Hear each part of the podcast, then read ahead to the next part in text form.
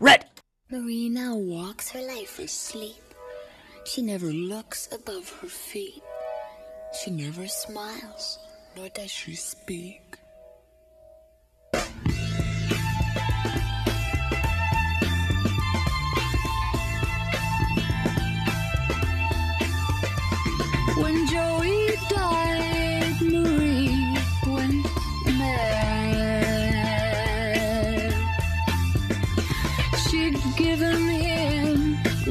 Life she had.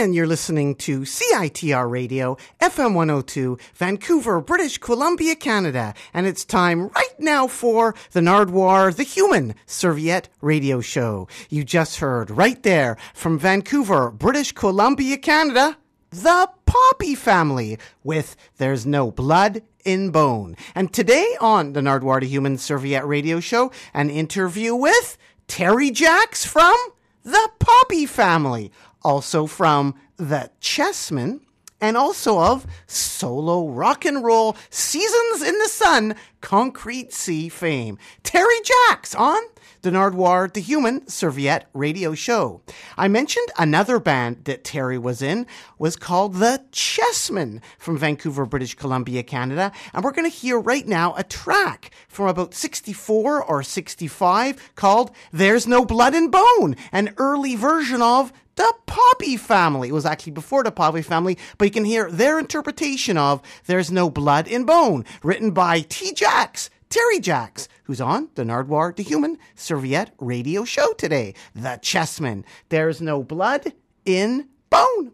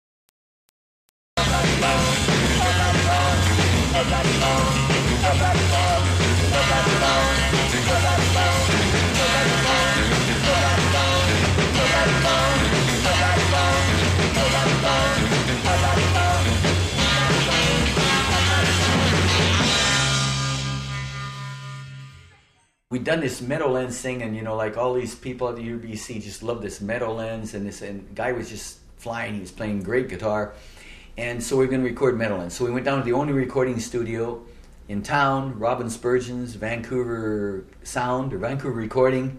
Mm-hmm. And we recorded this stuff. The reverb we used, uh, well, Guy used his sound that he had on his guitar, but the rest of the reverb was done through this great big long hose. Yes. They didn't have any uh, electronic uh, echoes or reverbs or anything. It was all done through a long, long hose with a microphone at one end of the hose.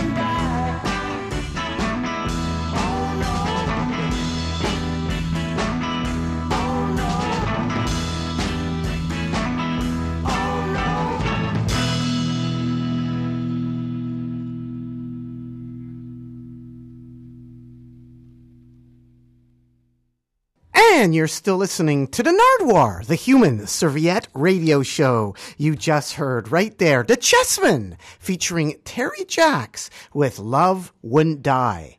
And before that, Meadowlands by The Chessmen.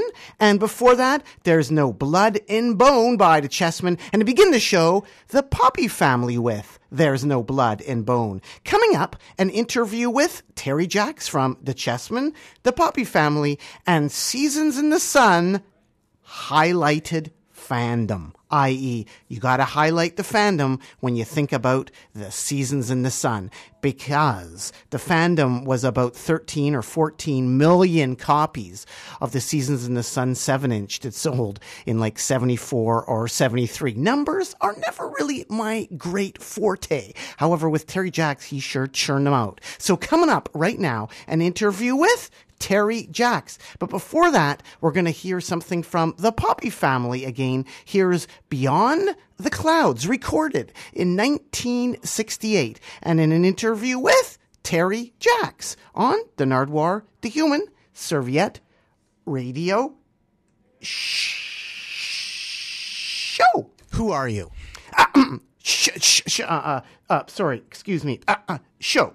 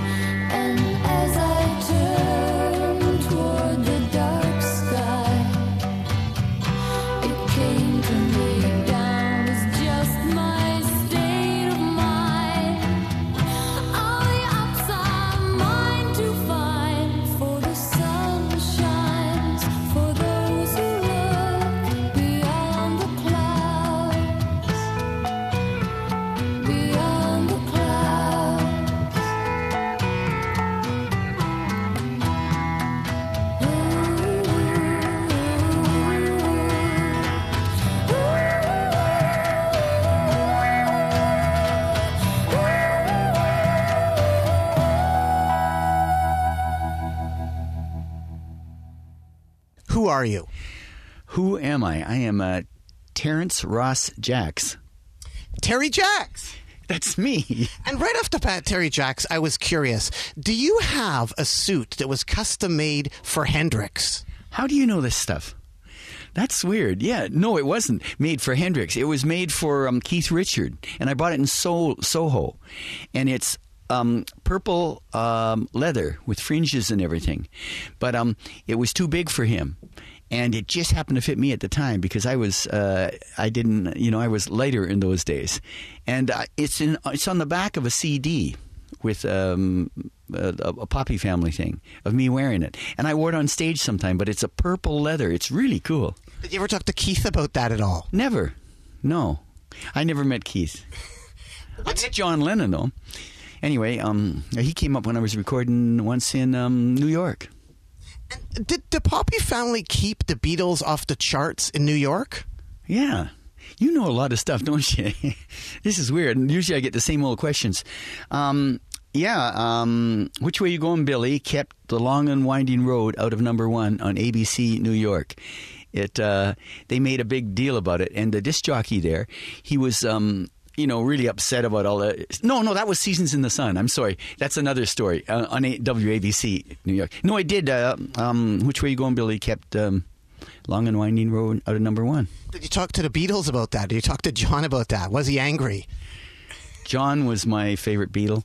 Um, no, but um, I did a song called "I'm Gonna Love You Too," a Buddy Holly song, because uh, uh, Buddy was my uh, mentor, and um, McCartney bought uh, all Buddy Holly's old um, uh, publishing company, and Norman Petty phoned me. He was the one that sold it to uh, to um, Paul, and he said that Paul loved the version. He thought it was as good as the original, which really to me was quite a quite a compliment, you know. Back to Hendrix. Guy from the Chessmen, your band, the Chessmen, your early band. Did he sell a guitar to Jimi Hendrix? I don't think so. I, I never heard that story. Um, A white Fender. you know, I don't know. You'd have to ask Guy because I don't know. That's uh, another strange question. Did you ever meet Jimi Hendrix? Because, you know, he played in Vancouver quite a bit, you know, living here as a child. Did you ever meet him or did you ever see him at the Smiling Buddha? no, I never did. But I ate at his mom's, I think his mom's restaurant. You know, I used to eat there all the time. You know that little corner thing? I drove by it today on the corner of Main and. Main and Gores? I know it's Main and Pacific or something, because it used to be a great spaghetti house in there, and then they turned it into, I think, a Jimi Hendrix um, uh museum or something. Now it's all got bars and everything around it, but um, no, I never met Jimi Hendrix. What was it like eating there? You ate back then and you got food from his grandmother? What was the food like? It was incredible. It was the best spaghetti in town. I was a kid then, you know, I was 16, 17 years old, and it was a place to go. It was cheap and it was really good. I want to ask you about your early band, The Chessmen, right here. What do you remember about this, Terry Jacks? Rodeo a Go Go with The Chessmen. Unbelievable. Where did you get this? This is so weird. This this is this was in uh, that was in Williams Lake. Oh golly, we had beer bottles thrown at us, um, and I remember our drummer at the time. He used to be Ted Lewis, and then he changed his name to Duris Maxwell. And we were in this little hotel, and there was all these guys s- sitting down on the on the sidewalk with hats on and, and all that. And we'd been drinking a little bit ourselves, and I had a fishing rod, so uh, Ted Lewis at the time, and I, I got my fishing rod down, and I was hooking it onto their hats and, and bringing their hats up from the sidewalk. But this was a, a, a crazy place in those days. Williams Lake Rodeo. Rodeo a Go Go. Where did you get this? The treasures from Neptune Records, where we are right now. And another question for you, Terry. This particular gig in Esquimalt with your band, The Chessmen. There you are, The Chessmen. Can you point yourself out to the people? Where am I? Oh, there I am. we all look the same. No, that's me right there. Oh, they've got the way you feel. It's supposed to be the way you fell. It's nice they did some promotion, though. they got yeah. It was um, the exciting sounds of the chessmen. Boy, that's a long time ago. Touring with The Chessmen, your first band. Do you remember playing in Nashville at all with The Chessmen? Ooh, wow. No, we went down there um, and recorded. We recorded two uh, singles down there. I was a good friend of uh, Brenda Lee and her manager, and they got us a contract with Mercury Records. So we did two song or two uh, records down there. It was great. We used to, we'd all sleep in one room, and there were cockroaches. I'm not kidding. They were four or five inches long. I've never seen cockroaches like this. So we found the holes where they were coming from. You put shaving cream. Now, how do you know that? Who, who do you talk to? Well, you're Terry Jacks. We have to know. Holy cow! Okay, and we clogged the holes with shaving cream, you know, and they'd come right through there, and uh, we'd see a cockroach with shaving cream on its back. But what do you, who told you that? You're Terry Jacks. We have to know. I was curious though. The Poppy family playing in Detroit. Do you remember a gig in Detroit where there was a gunman on the roof? This is the strangest interview I've ever done. I, I don't know how you know this stuff. I mean, like, I should have put this stuff in the booklet, you know, some of this stuff, because it's kind of uh, interesting, funny. I even forgot about it. Yeah, we were playing in Detroit. Um, we had a number one record, CKLW, at the time. And so we crossed the border and we're in the U.S., and it was outside. And there was thousands of people there and we were uh, quite a white group, and it was a, a, black audience. And this one guy jumps onto stage, and he had a gun. He wasn't going to shoot us. I don't know what he was doing, but um, yeah, that is that's I, I remember that. It was scary because I figured like we aren't a blues group. We're kind of a soft rock group, you know. This was the Poppy family. Meadowlands with the Chessmen was on Jerden Records. You had a stateside release on Jerden. Did you play much in Seattle? Did you ever get a chance to see or play with the Sonics or the Wailers, the Seattle scene? No, but I remember going down lots of times and seeing these guys, you know, in little halls and stuff playing the Wailers. Um, but um, we never played with them. No. You had a song called Twist and Shout that you sometimes changed to Twist and Pull? No, that was on our last gig. Uh, no, this is the last gig we were ever going to play, and we changed the words to all the songs. And they were, they, we said they were. The words got a lot worse than that, even. it was very Animal Houseian, wasn't it? yes, it was. Very much so. That's my favorite comedy movie. Terry, how long did you have an afro? You had an afro for quite a few years, didn't you? I don't know. I just my hair just grows out and out and out, and it still is like that, but it just turns whiter and whiter. I didn't mean it to be an afro. It just was um, it, it really grows.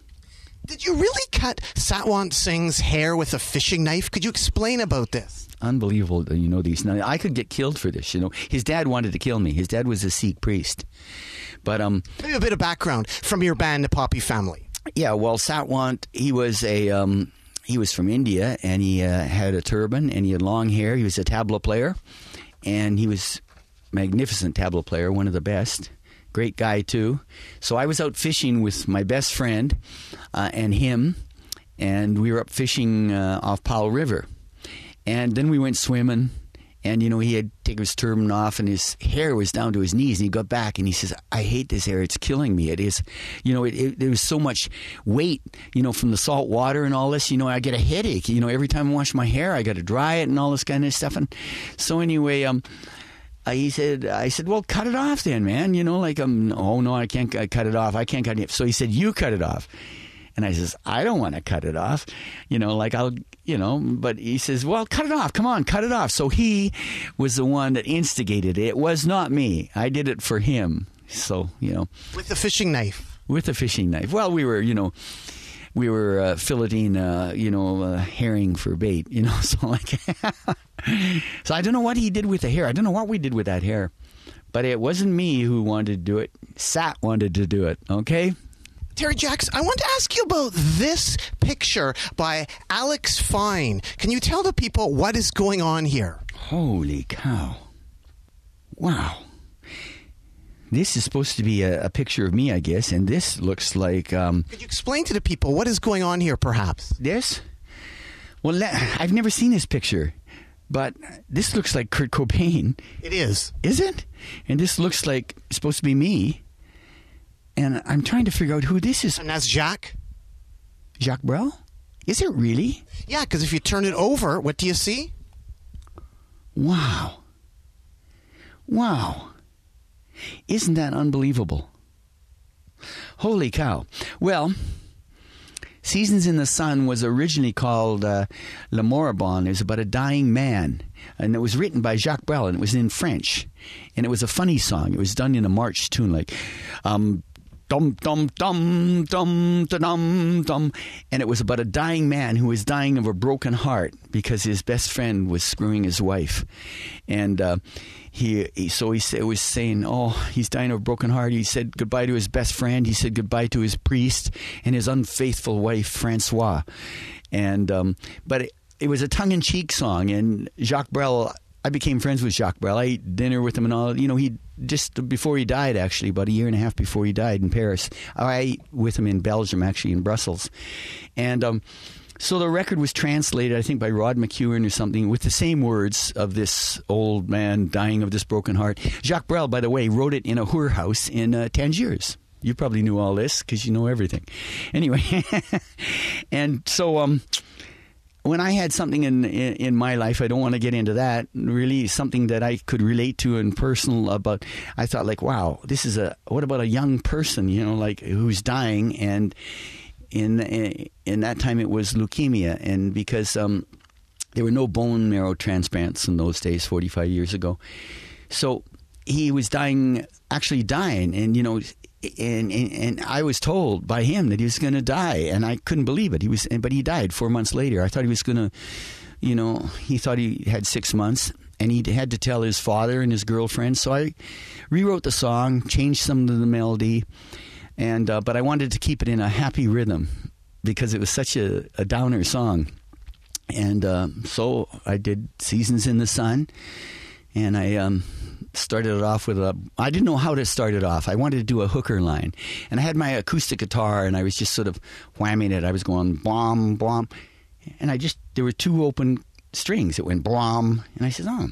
And then I went up on the se- on the uh, you know second fret uh, on the A string. I went blom blom blom. And then I just played an A chord, blom. So it went blom, blom, blom, blom. And I says, man, that would sound good on my Tele with a little bit of vibrato on it. That would be really neat because it sort of sets this mood for the song. And then I'll double it with a uh, electric bass, you know, with lots of treble on it, something, and try and get a sound. Yeah, I, I thought it would be a good intro, a good little um, thing to set the song up. So that's the, all that. I probably said too much, did I? Or No, that was amazing. But maybe you could tell the people what exactly is going on here in this amazing Alex Fine illustration. Maybe you could say Now your, your interpretation, Terry Jacks. This is Jacques Brel, through spirit almost, eh, whispering to me about the song. And then Kurt Cobain, unbeknownst to me, I got an interview. You've probably heard it. It's uh, one of his last interviews by these two um, uh, uh, girl disc jockeys out of Washington, D.C. And in it, he said that the first single he ever bought was Seasons in the Sun, and it used to make him cry. And then this is Kurt Cobain, you know, and uh, you wouldn't think that that was it. And um, so I'm probably whispering to him or something. They recorded the song uh, uh, eventually, but it was sort of weird words and everything. It was, I think, it was on their last album. Was it? You'd know more than I do. It was on the box set. Yeah, it was something like that. And but it, I, I had heard it, and um, it was really weird. And then he said, um, uh, also on the uh, interview, he said that um, oh, one of his songs, "Come as You Are," is that it, or is "Come as You Go"? What is it? Come as Come as you are. he said, "Yeah, I sort of got an idea from Jack's borrowed the sort of you know." Uh, Bomb, part of like the seasons, bomb, bomb, and where evil grows, another song I'd written, uh, you know, bomb, bomb, bomb, bomb. So it was combination, blah, blah, blah, blah. It's coming. It, it, well, it was sort of. He said I, I put those together for the sort of the uh, rhythm or something in that song, "Come as You Are." I actually interviewed Chris Novoselic of Nirvana, and he actually said, quote, Terry Jacks rocks. And I notice you've been doing a lot of blogs, Chris. You mentioned Black Flag and stuff, but you haven't mentioned your favorite Canadian of them all, Terry Jacks and Seasons in the Sun. Oh man, I ha- you know what happened? Like, and as DJ Kano and a music fan, I'm always like digging through the bins looking for records. And guess which record I found? My hands were trembling. I like collect political records. Like I found a, a Spiro Agnew record. I found a Golda Meir record. But when I put, found that Poppy Family record, I was so stoked with Terry Jacks. Which way you going, Billy? Do you know that tune? I do know that tune, and I also know Seasons in the Sun that you played guitar on it. People can see you playing oh, guitar Oh yeah, on. Seasons in the Sun, Terry Jacks. Yeah, man, Terry Jacks rocks. So whose idea was Seasons in the Sun? Was that Kurt or was that you? I don't remember whose idea it was. Because you've said over the years that Kurt really wasn't into the covers as much as you. Like you knew the tunes. So are you responsible for Seasons in the Sun? I have no idea. because this is a big deal in Canada. There's, Kurt had that single when he was a kid, and he told me about the B side. And he goes, "There's a song about a dog dying called "Put the Bone In," there's no yes, there's no blood and bone. Something like that, and it was a B side to "Seasons in the Sun." Oh, amazing. Okay, well, I guess Terry Jacks does deserve a respect then because there's all these articles about Terry Jacks and they always talk about how Kurt Cobain loved Seasons in the Sun, but it's He good. did. It's good that he also loved the B side as well. Well, because that's the holistic way to do it. It's the whole, it's the whole package, man. Wow. That's funny. Like I was, I've sort of always done soft rock type thing, and these guys are sort of a, uh, what do you call them? Grunge, gru, uh, what do you call them? What did they call themselves? Summed up there, Grunge Meisters. And so it's funny that he would like stuff I did, and um, like you know, if you ask who my favorites are, well, I love uh, I love Little Richard and I love uh, Jerry Lee Lewis, you know, and they don't relate to the, type of stuff I do at all. I, I, I've always I'd love to be like those guys, but you know, I was born with a certain voice, so I utilize my voice and my writing to the way I can. They do love your music though, because, quote, all I know is there's a better song on the B side of the Seasons in the Sun single called Put the Bone In, Kurt to MTV 1983. Wow. 1993. Holy cow! Yep, put the bone in. I. I guess what I'm curious is what is Put the Bone In about, and what do I want it to be about? Okay, put the bone in. I wanted to put something on the flip side of Seasons in the Sun that was so bad that it wouldn't get any airplay because previously I'd had a number one record called Concrete Sea and you know I was getting airplay, split airplay in all different you know, and and it, it hurts the A sides. So I'd written this song, a double entendre song called "Put the Bone In," that goes, you know, um, "Put the bone in," she asked him at the store. Cause my doggy's been hit by a car, and I do wanna bring him home something. Put the bone in, she begged him once more. And it's sort of, and I, it was, you know, I said, okay, we're going this. So I got a couple musicians together, and I was hanging around with some of the Canucks at the time, and we got all pissed up and we, and I says, well, before you guys come in and sing background in this thing for me. So The Vancouver Canucks are on background vocals for Put the Bone In? Yes, if you hear those, you know, every time I say put the bone in, they go, put the bone in. What Canucks? Oh, man, there was Dunc Wilson. Um, who were the other guys? Was, it Schnell and Snepsts or something? I, I can't remember. Harold Snepsts. Yeah, I, I guess anyway, there was four. I don't know. There was there might even been more. We were drinking, but anyway, and then they were going some woo woo in the background. And the funny thing is, the drummer who played on Seasons in the Sun, Cat Hendricks, he played and put the bone in too, but he never heard it. Like it was a first take. So he, uh, you know, just played. I just sort of played the rhythm, and I says, "Okay, that's it. Let's go." So he just sort of played along with it. And at the end, when it was all over, you know, I, I left this on. It's actually on on the CD because I thought it was funny. He goes, "Oh no."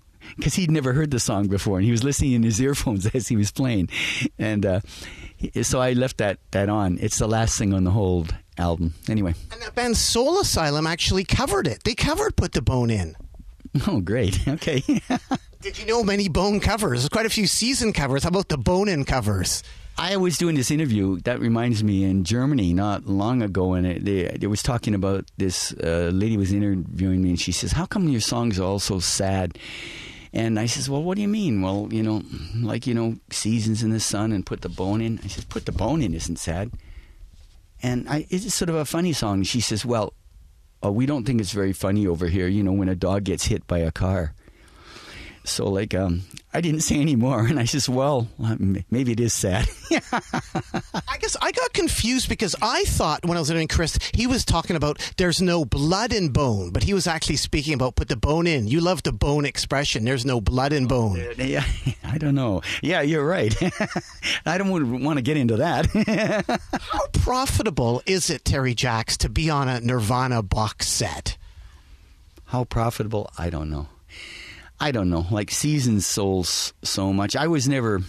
But I guess I was curious. You must have got some money from the Nirvana box set. I guess for future songwriters, if they end up on a Nirvana box set, what could they possibly expect? Well, um, you you won't believe this, but I didn't take any.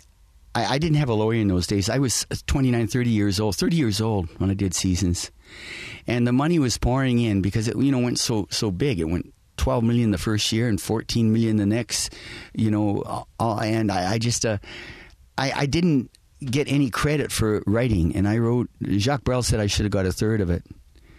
So. Um, that's the way it goes. If I would have got a lawyer, and you know, I could have easily got it because he would have okayed it. But so it didn't matter anyway. I find the less I got, the happier I am. Oh, Clive Davis, his name is on the record. Why is his name on the record? On the record, on what record? He produced Seasons in the Sun. No, he had nothing to do with Seasons in the Sun. He, his name isn't even on the record. I'd love to see that record. I guess I was looking on Discogs and it said like produced by Terry Jacks and Clive Davis. Unbelievable. I, someone's got to take that off because he gave me this terrible song to sing called Let's All Sing a Song About America. And that was one of the reasons I got out of that contract because Is that the one that John Lennon said was no good? Yes, that's it. He's trying to tell me, he says, Oh, to have a Canadian sing this, this is going to be a smash hit. This song was written by the guys who wrote Tile Little Yellow, whatever, around my tree or something, Tile Little, you know, um, Levine and Brown. And this song was called Let's All Sing a Song About America. And it went, Come on, sing out strong for America.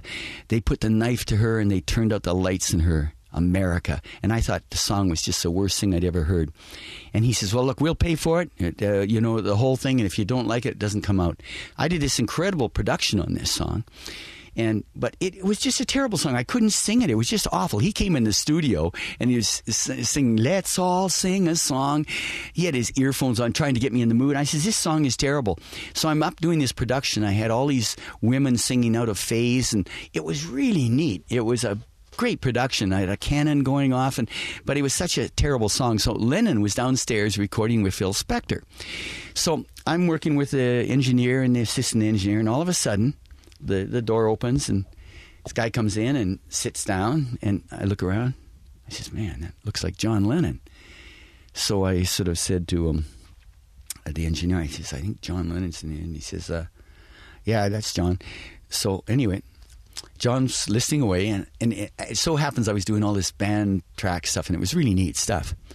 And then I said, oh, I guess I'm going to have to listen to my voice, where it's going in, how it relates to these different things I'm doing. I had a mock vocal on.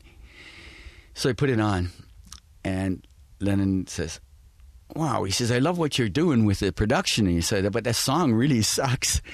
And I just sort of smiled. and that was it. It was a terrible song. And that was the only Clive, thing Clive Davis ever had to do with me. So I don't know why. I'd like to see that. That should be taken off of there. Because I didn't get paid all my money by those guys, too. I had to. I had to get a, an accountant and a lawyer and everything, and I'm not even going to get into that. Terry Jacks, I was also curious. The Paper Boy. What was his name, and did you thank him? Could you tell people that the Paper Boy, and did you thank him for Seasons in the Sun? Do you remember his name? Oh man, that was so long ago, and I, I knew his name. He's name. an important fellow, isn't he? The Paper Boy. The paper boy. Yeah, he came around, and I just, I was going away. I had my own record company at the time, Goldfish Records, and I was going away, and I um, had just had the number one record, Concrete Sea, and I didn't know what was going to be my next single. So um, I'd been playing these tapes, and the paper boy came in. He says, "Oh, can I listen to someone?" And I played it, and I played him that, and he says, "Wow, I really like that." I says, "Oh." That's neat. He says, "Oh, that's really neat." So he came. He came by the next day with about six friends, and they all listened to it, and they all really liked it. Seasons in the Sun. Yeah. And so I says, "I'm going with that," and uh, I call him. The, I gave him credit on the back of the album, the Copper Cove Kids, because I lived in a place called Copper Cove, and um, so um, I thank you to the Copper Cove kids. That's what you remember. really, yeah, it was uh, it was neat. Cause yeah, sorry. Do you keep everything, Terry Jacks? Do you keep everything? Because it's a Regenerator reissue that's been put out, the 40 songs, 40 years. It's incredible. All the master tapes. Like Regenerator went through all those tapes.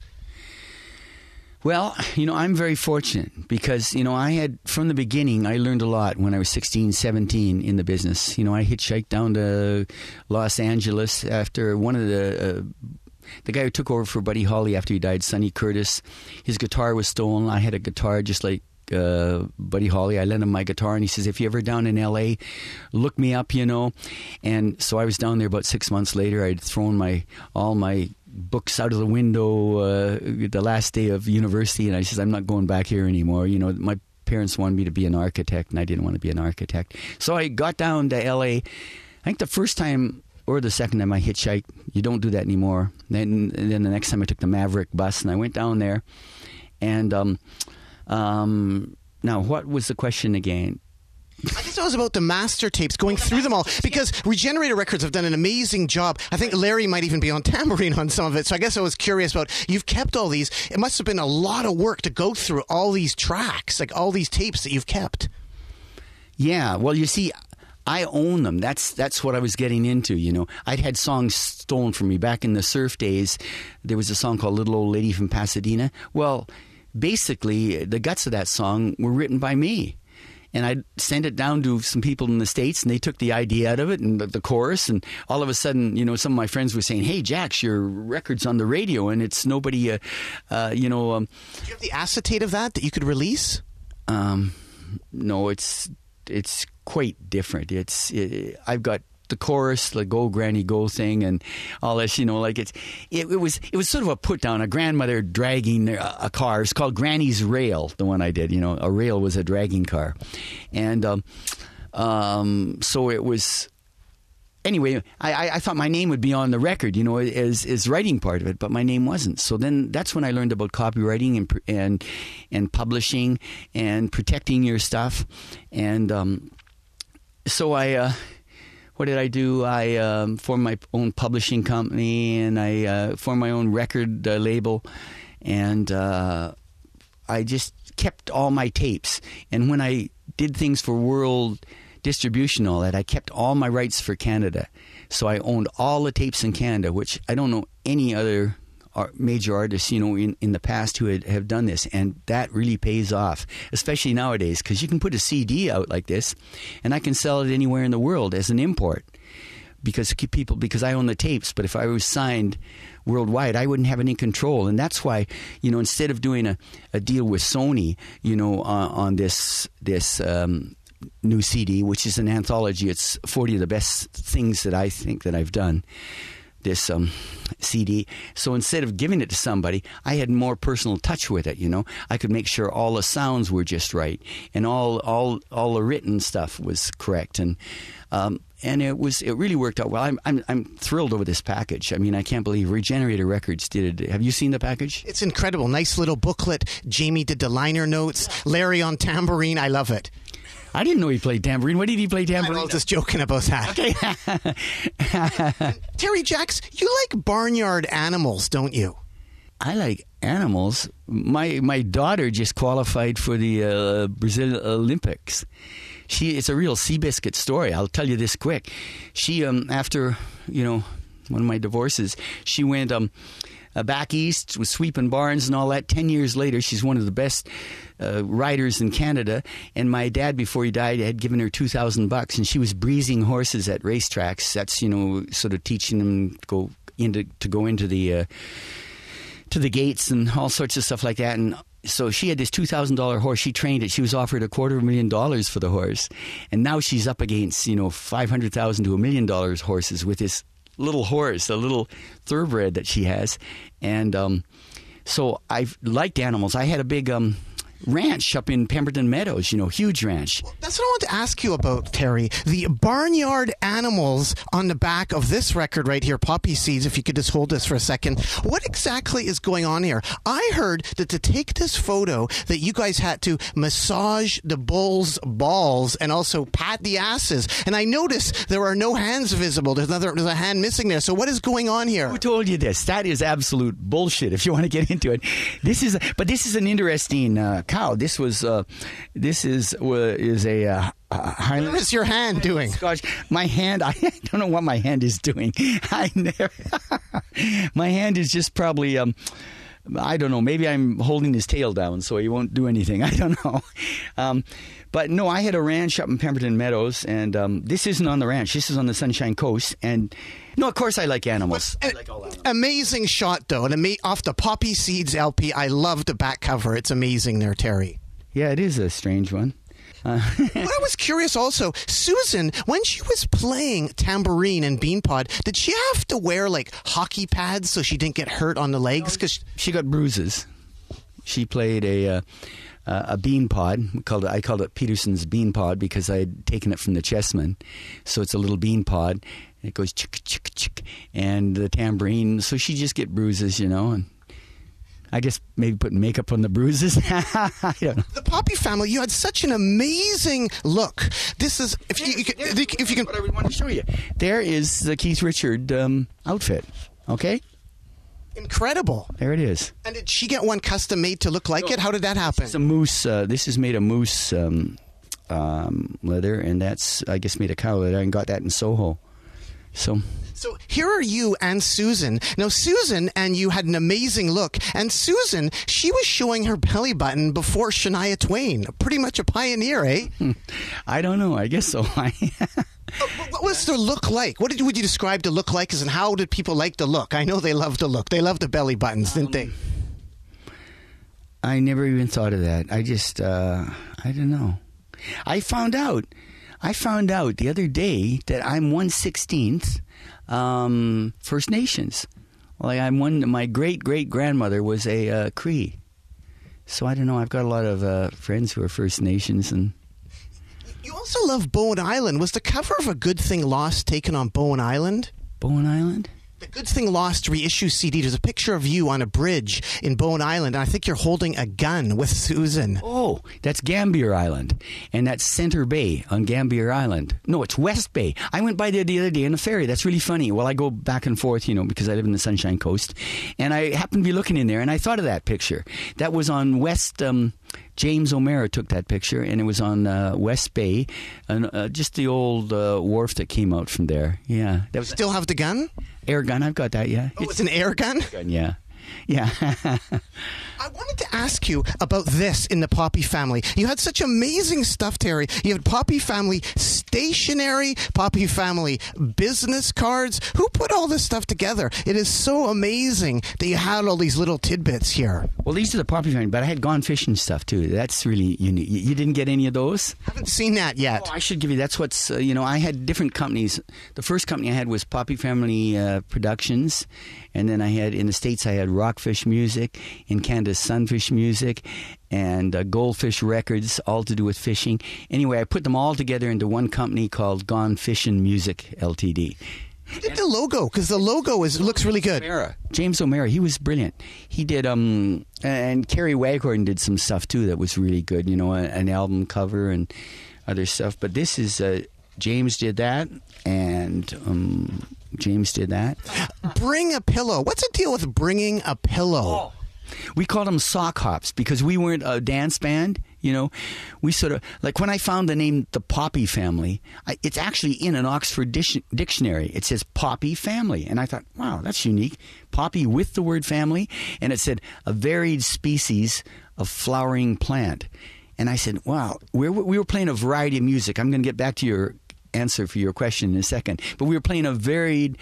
Uh, we were playing so a little bit folk, a little bit country, a little bit pop, a little bit rock, and so I like the idea of Poppy Family. It was a, a varied, and it, we were in the middle of the sort of the. Uh, psychedelic era, you know, lots of uh, dope and all this kind of stuff, and so Poppy fit in there perfect.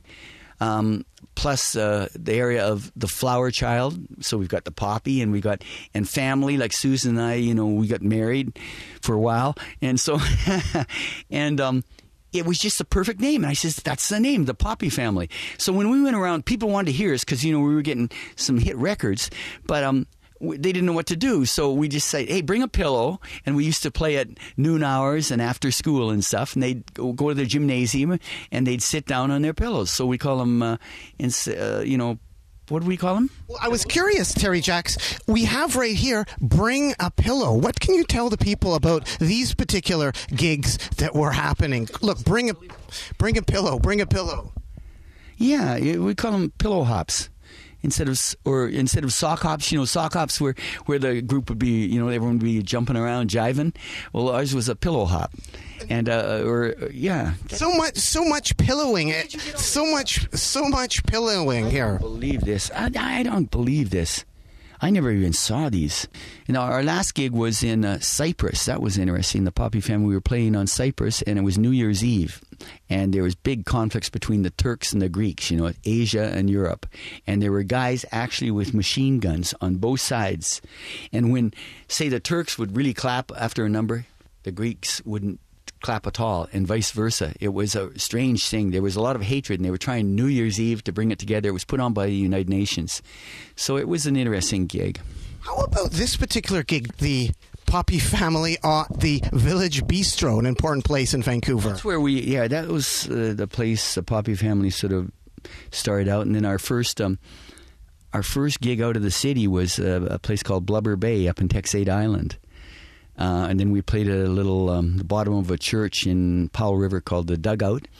Pender Harbor, British Columbia, Canada. Oprah Winfrey, the Aga Khan, Robin Williams, and Terry Jacks all hang out there. I didn't know. I heard Oprah. She might have been there. Um, Robin Williams. He owned a little island there. In fact, my daughter and my daughter's uh, one of her friends and I. We were fishing out in front, and we were asked to come into the place um, because one of the guys that was out in the boat, I'd played down in uh, Disneyland, and he recognized me, and he said, "Oh, come on in." He says, "I'm up here with Robin Williams." So I said, "Oh, great." So we went in there, and Robin Williams uh, offered my daughter and her friend some chocolate cake, and I was out hitting some golf balls off the uh, wharf, and he was sort of doing this little British thing. Then, you know, he was. Uh, he had sunglasses on. He was, uh, I, I guess, he was practicing for some gig or something, and all that. I didn't talk too much. The girls talked to him more than I did. It must have been pretty surreal. Like you're just out in your boat, and then Robin Williams is on an island. That's incredible. Yeah, it's a little island that he owned. The Eric Collin owned it before that, and then he owned it, and it, it was under a, a number name. It wasn't under Robin Williams because you know he'd flown over the thing and he'd seen it from the air, and you know, and the price was there, and he just bought it. And he he wasn't there very often. I hear only a very few times. How about the Ruby Lake Resort for food? It's very good. That's Aldo. He's a chef out there. He does delicious stuff out there. Thank you, the Beach Boys. Thank you to Beach Boys. Beach Boys are great. Wow, golly, I was down there producing them. You know, after when Brian was having all that trouble, um, you know, with his ear, and then he was into some stuff that he was screwing him up. And uh, Carl and Al Jardine, they'd asked me to come down and produce him, and I said, "What an honor, man! Like, wow, I was the only other guy besides Brian who'd ever produced him." So, Thankfully, they said no too. Two seasons in the sun. Well, they didn't say no. It never got finished. I got Thank you. It didn't get finished. Well, thank you. It didn't get finished. Yeah, thank you. I uh, went and did it myself, but it was. Um, uh, I worked so hard on it, but it was a, a horror scene working down there because they were all had little spats between them, and you know Mike Love would be in there in a guru outfit on a watermelon fast with some young chick, and other guys were. Dennis was hanging around out in the desert with the Manson group, and you know, and all the girls, and he came home and his windows were broken. Once I, I, I was putting voices on, you know, one at a time, and, and then Brian didn't want to sing the high part, and he sang the high part the best. So the engineer would take the tape home, and I got such a mess because, you know, I put so much energy into this because I thought, like, wow, the Beach Boys were like as big as the Beatles at that time in, in, in the U.S., and this was such an honor. And, you know, but they, I'd, I'd been, you know, I'd had a few hits with other people, and, you know, they knew that I liked their stuff and they liked the, the work I'd been doing. So that's why they had me down, I guess. But I just couldn't finish it. I, I just went home and um, I was a nervous wreck. I, I literally, I was stumbling. I mean, I was just. Uh, Did you get to stand in the sandbox at all? Yes. The sandbox. I walked through Brian's long, long refrigerator, which was the length of the room. He showed me through that, and then he'd have to take off to his What's in the refrigerator? everything. And then he'd take off to his little shack where he was selling organic vegetables. You know, probably the first guy in North America to sell organic vegetables.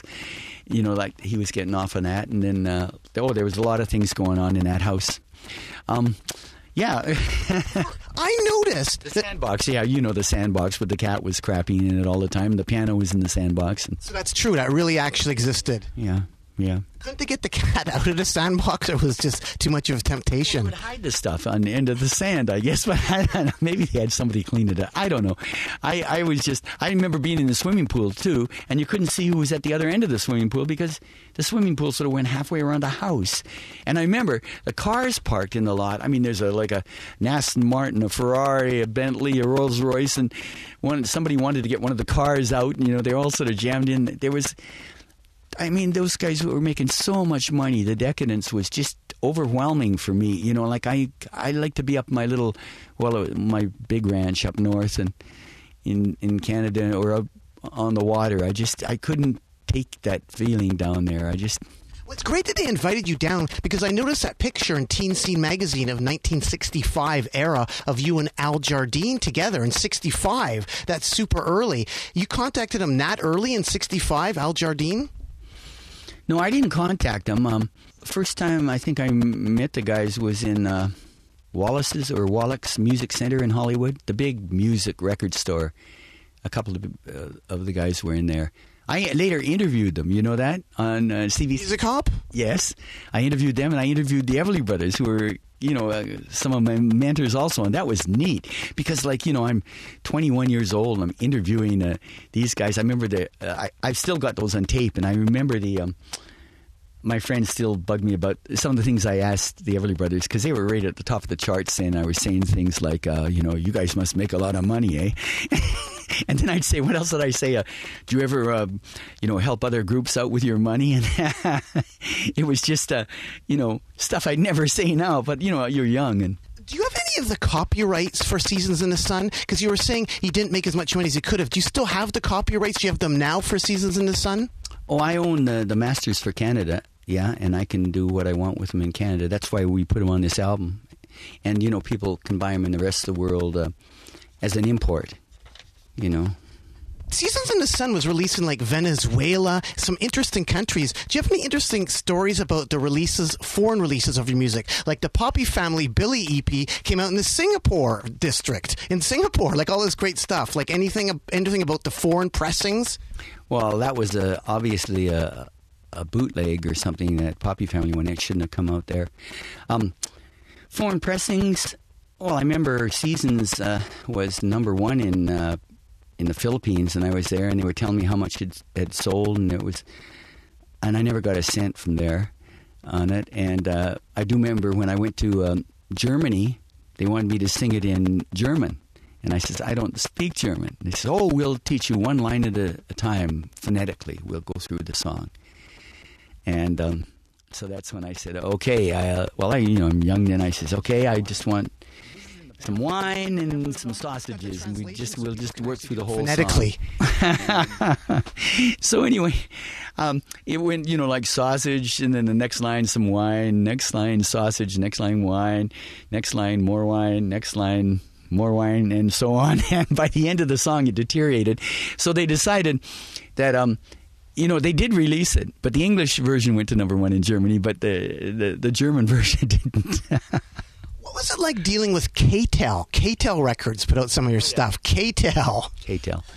Well, that's all right. K-tel just gathered up a, a group of, of the songs, you know, some Poppy Family songs and uh, uh, some Terry Jack songs, and put them out. And um, that was after they'd uh, been hits, and you know, they, they they sell a lot. They used to do that kind of stuff on TV. You know, they did that with lots of artists. Terry, what did you think about record executives? Like, for instance, did you have to have them come up to your house? Like, you brought them over to your house in West Van to listen to music sometimes? Yeah, I guess so. Like on White Cliff, you had like a nice place on White Cliff in West Van, and like you had nice windows, and like you'd sit down and you'd play them the tunes, the record execs. That was Isleview in West Van. Isleview, right. Um, Whitecliff was in Madeira Park up north. That's right. But you know all that stuff anyway, but which is scary. I don't know.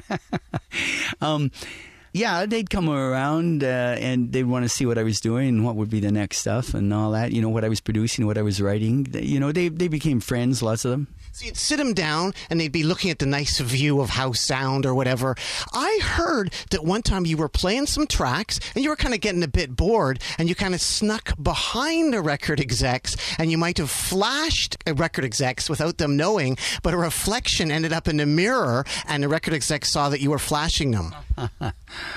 I was pretty crazy in those days. I don't remember that, but that's easily possible. I used to, yeah, I used to like my wine. I still like my wine, but I control it now, you know. What's interesting, Terry, the Ballad of Woodfibre, still important today. What can you tell people the Ballad of Woodfibre, sung by an 82 year old guy? Charlie was my fishing buddy, and um, he owned all the property up at Brandywine Falls, which is on the way to Whistler. There were quite a few acres there, and the first time I, he was just a little guy, a really neat little Irish guy, and um, he- called himself an Irish tenor, I think. Yeah. So anyway, um, I was fishing underneath the falls at Brandywine once, and I and I'd fallen in. I was soaking wet, so I had to go up past his cabin. This is way back in the '60s or something. And so he gave me a pair of his pants to wear that were dry. And it was really funny because, you know, like he was way shorter than I and they were way up my up to my knees. And we became good fishing buddies. So we'd go fishing all over the place. And my grandfather was the same age. Charlie died when he was 83. So I'd take these two old guys out fishing, and we had the greatest time. Uh, in fact, Charlie, he, um, I was in Kauai scuba diving, or no, no, no, snorkeling. And he was snorkeling with me and he i thought it was a heart attack so i dragged him into the sailboat where we've been snorkeling after and i had to give him mouth to mouth which you know it's it's kind of you don't really like to do that to an old guy but uh, i did anyway he was my friend but i couldn't re- revive him his his arteries had just um you know uh, they'd uh, all uh, mm, Clogged up? clogged up. That's right. Yeah. So um, he uh, he died right there, and uh, you know, laying and He'd never got married. He had five girlfriends. He always he said said you know don't ever get married. Just you know like um. Which I did a lot of times. So anyway, but no. Let me tell you more about Charlie. Uh, so he died laying on his back, looking at the sun. Eighty-four years old. I mean, that's pretty nice. And I think it's so awesome you preserved his memory by its release on the Brown Sound record label. And what I find interesting is when I looked up Brown Sound, quote, Brown Sound, the low frequency that causes people to shit their pants. Wow. Is that why you named it Brown Sound? No, this he was singing about a uh, one of the pulp mills on Howe Sound, and it, and what they were doing, they were you know pumping so much pollutants into the air and water. Instead of calling it Howe Sound, I I, I put it out under the name brown sound, because uh, you know they. All sorts of things that happened. They were closed. You know, the smell would be so bad. Even in Horseshoe Bay, you'd have to close the windows, and then they had closed it because the shellfish would dioxins and furans and terrible carcinogenic things that were being pumped into the water. And at one time, Howe Sound was full of oysters. Oysters are like the canary in a mill. They're the first things to go. There's not an oyster in Howe Sound anymore. I, I don't want to get in the environment. I spent 10 years, you know, um, going after government and industry for just being in bed together and letting things run amok. Terry, look at the local influence we have here. Do you recognize the cover of this band, Chains of Love, the cover of the LP? If you can look at the front and look at the back if you turn it over. This is Terry Jacks looking at the Chains of Love. They're from Vancouver, BC. Do you notice anything about the cover of this record? Does it bring back any memories to you? Really? So what's that got to do with the Poppy family? The Chains of Love took a still from the Beyond the Clouds video and used it as the cover and back cover of their LP. Isn't that interesting?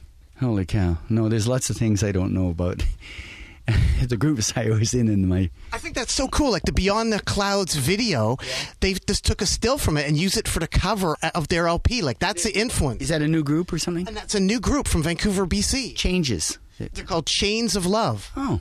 And they love you that much that they used a still from the Beyond the Clouds video that was, I guess, on YouTube and use it for the cover of their LP. Like that's the influence that your music has had over the years, Terry.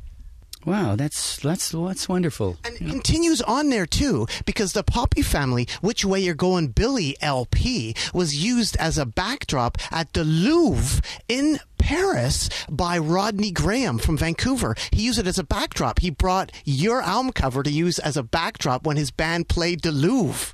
Wow. All right. That's nice. Well, I just think it's great because he was thinking, I got to bring some great Canadian album covers, some great Canadian music to the Louvre. And he thought about which way you going, Billy? Oh, I say I thought he used the cow one with my hand up the cow's butt. No. Baboom. okay.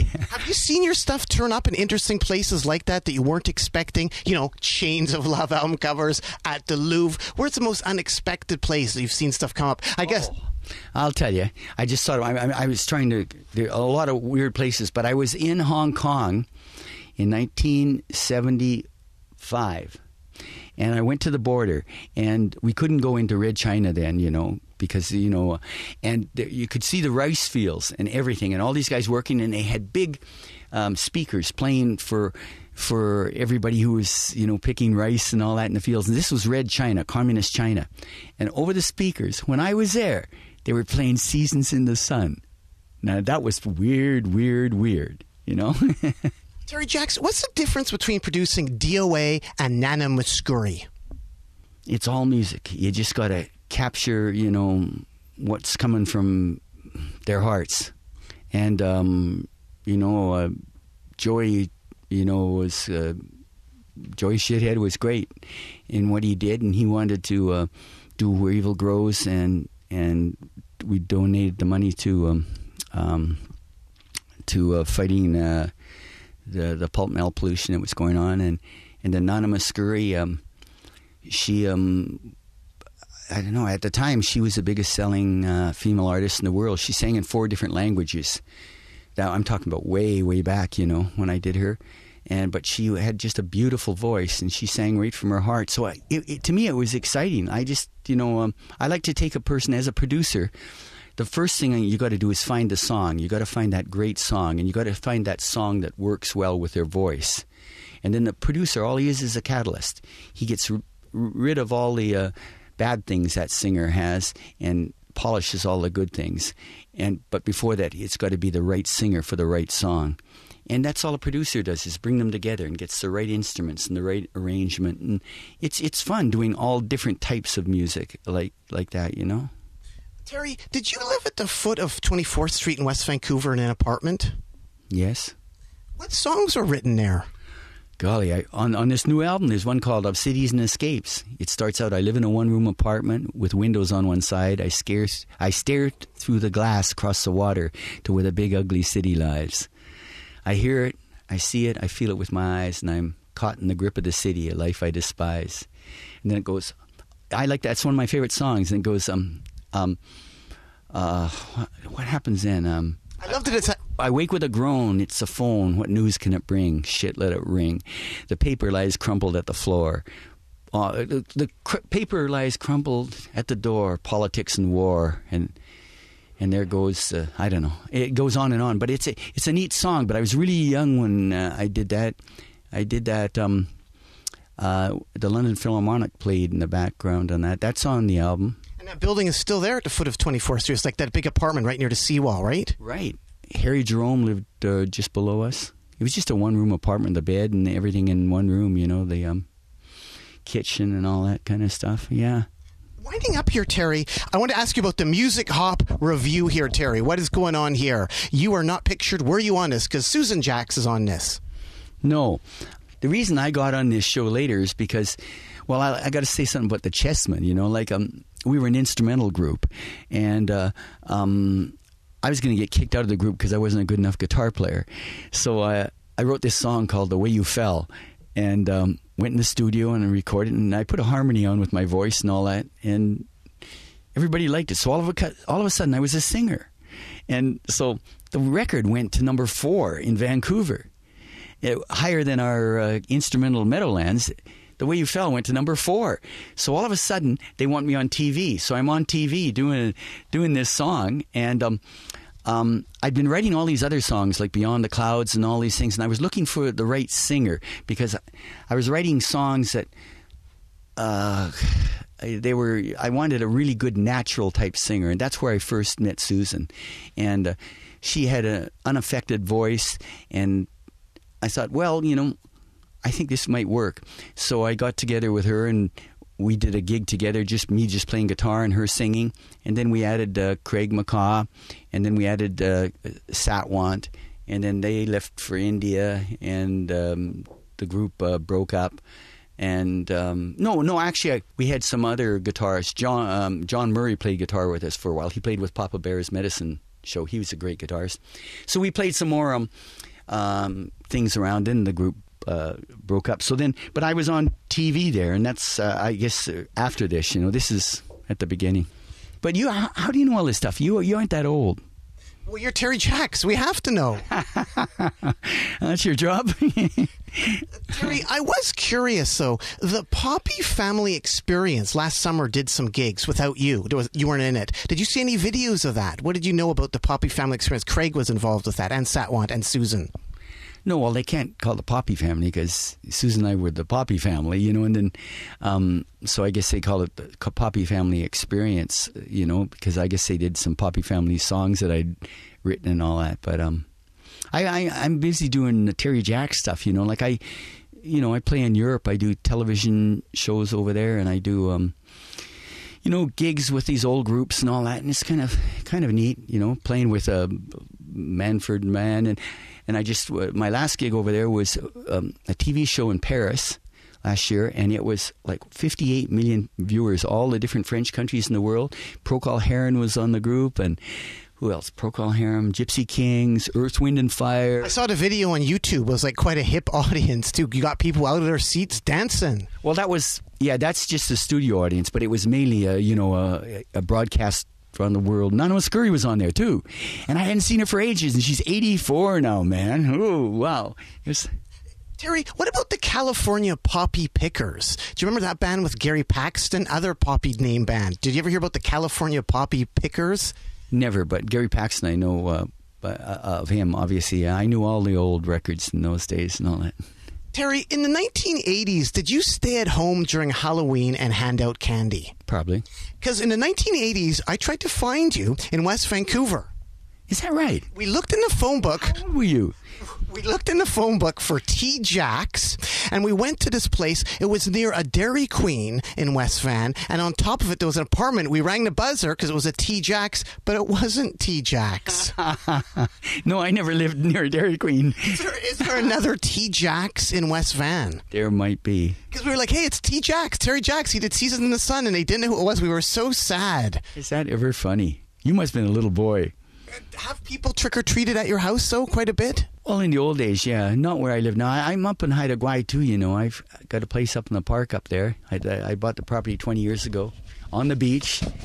It's I keep moving from Vancouver, North Van, West Vancouver, Horseshoe Bay, Pender Harbor, now Haida Gwaii.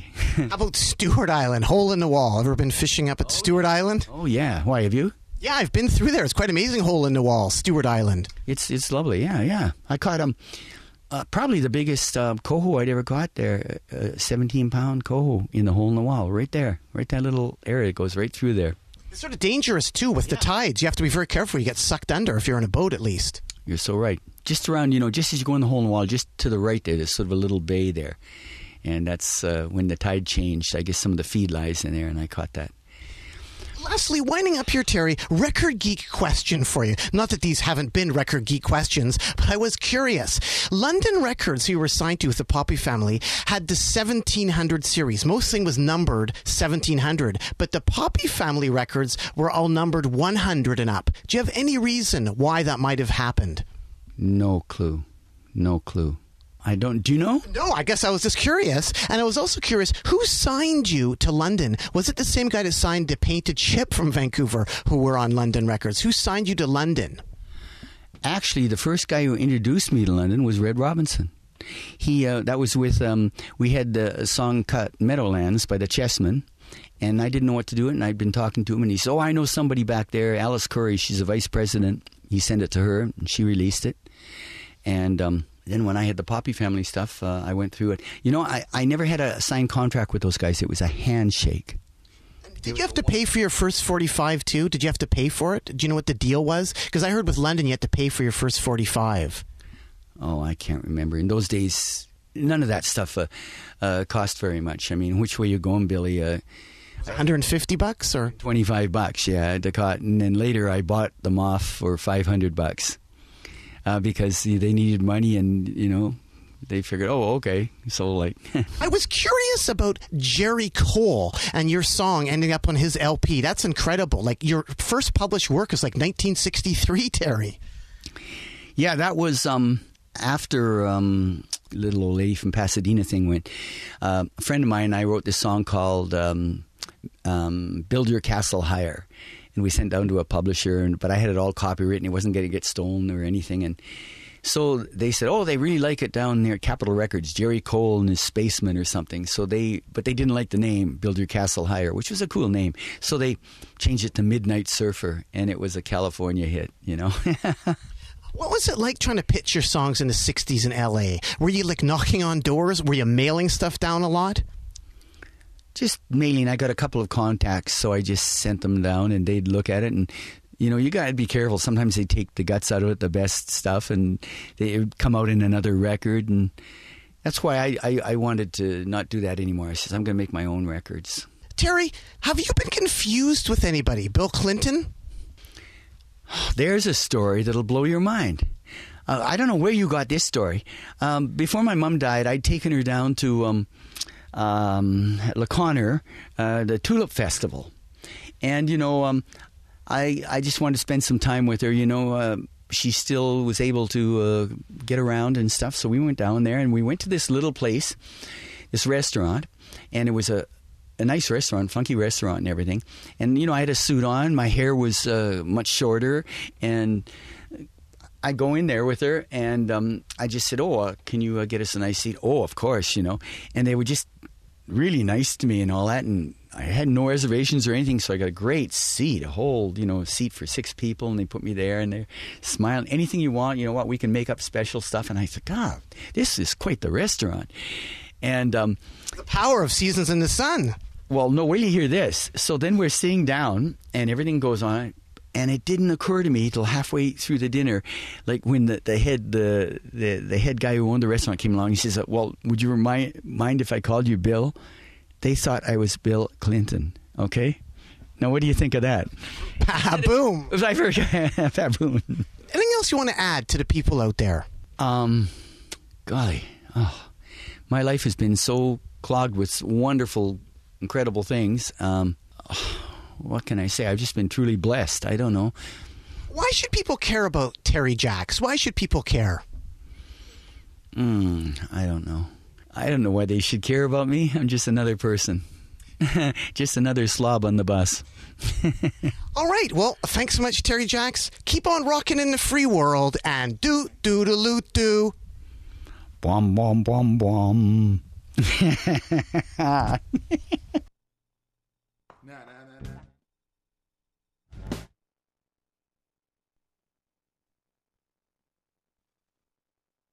Hi, this is Red Robinson. Hold on for the bone.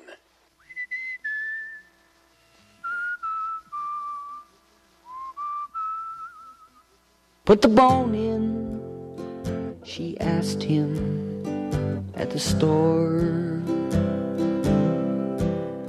Cause my doggy's been hit by a car.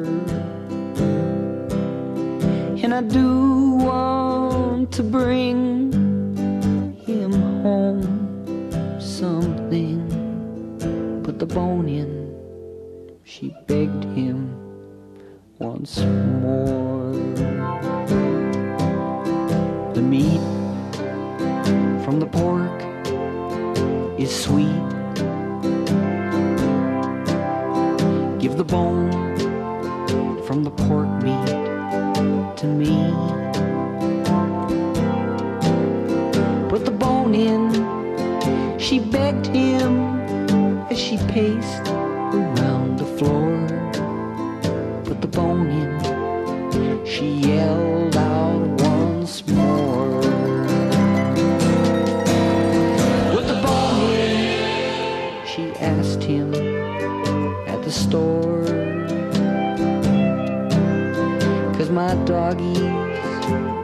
hit by a car.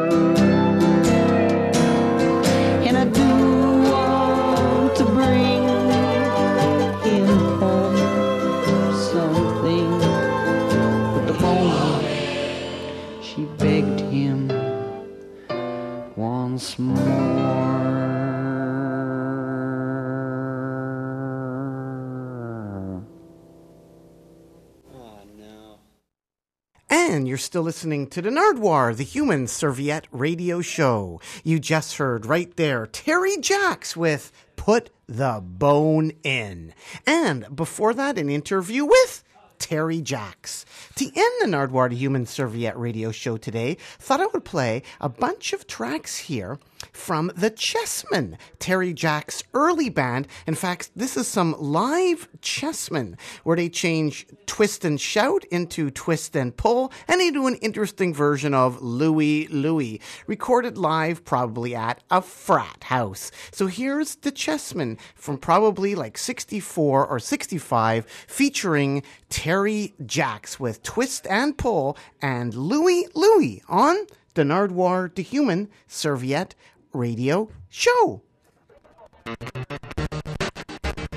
Oh! It is not wanting us to transmit all the way back to the year 1966. It is giving this sort of sign which means, uh oh, we shouldn't play that unauthorized track. However, we do have something else we thought that you might enjoy here on the Nardwuar the Human Serviette radio show from Vancouver, British Columbia, Canada.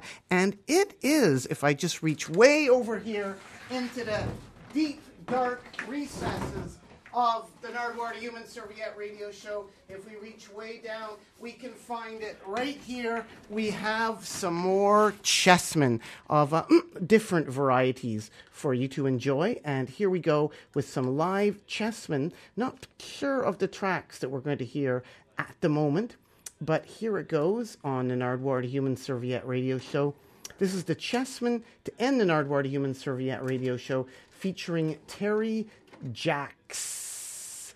And it's some live recordings from his first band of Chessmen. Then there was the Poppy family as well, and then Terry Jacks on solo. So here is the Chessmen on the Nardwuar the Human Serviette radio show.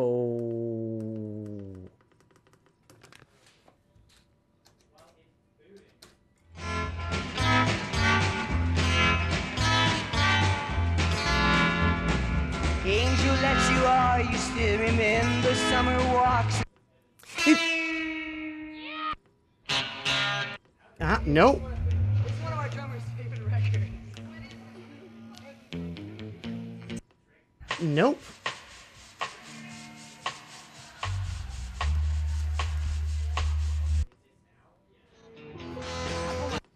We'll be taking a very short break. Here we go. On the Nardwuar the Human Serviette Radio Show, we found you some live Well, chessmen. real happy. Oh yes, please, please to have Bond there.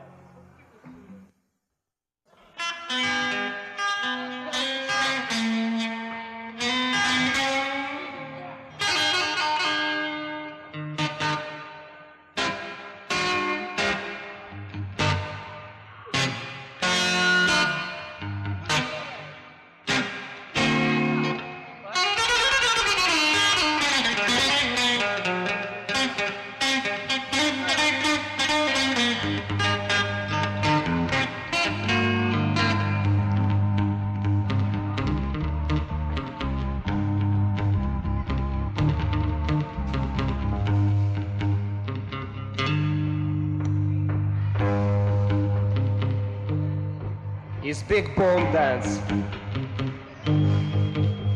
When we say bone, everybody please to look very happy.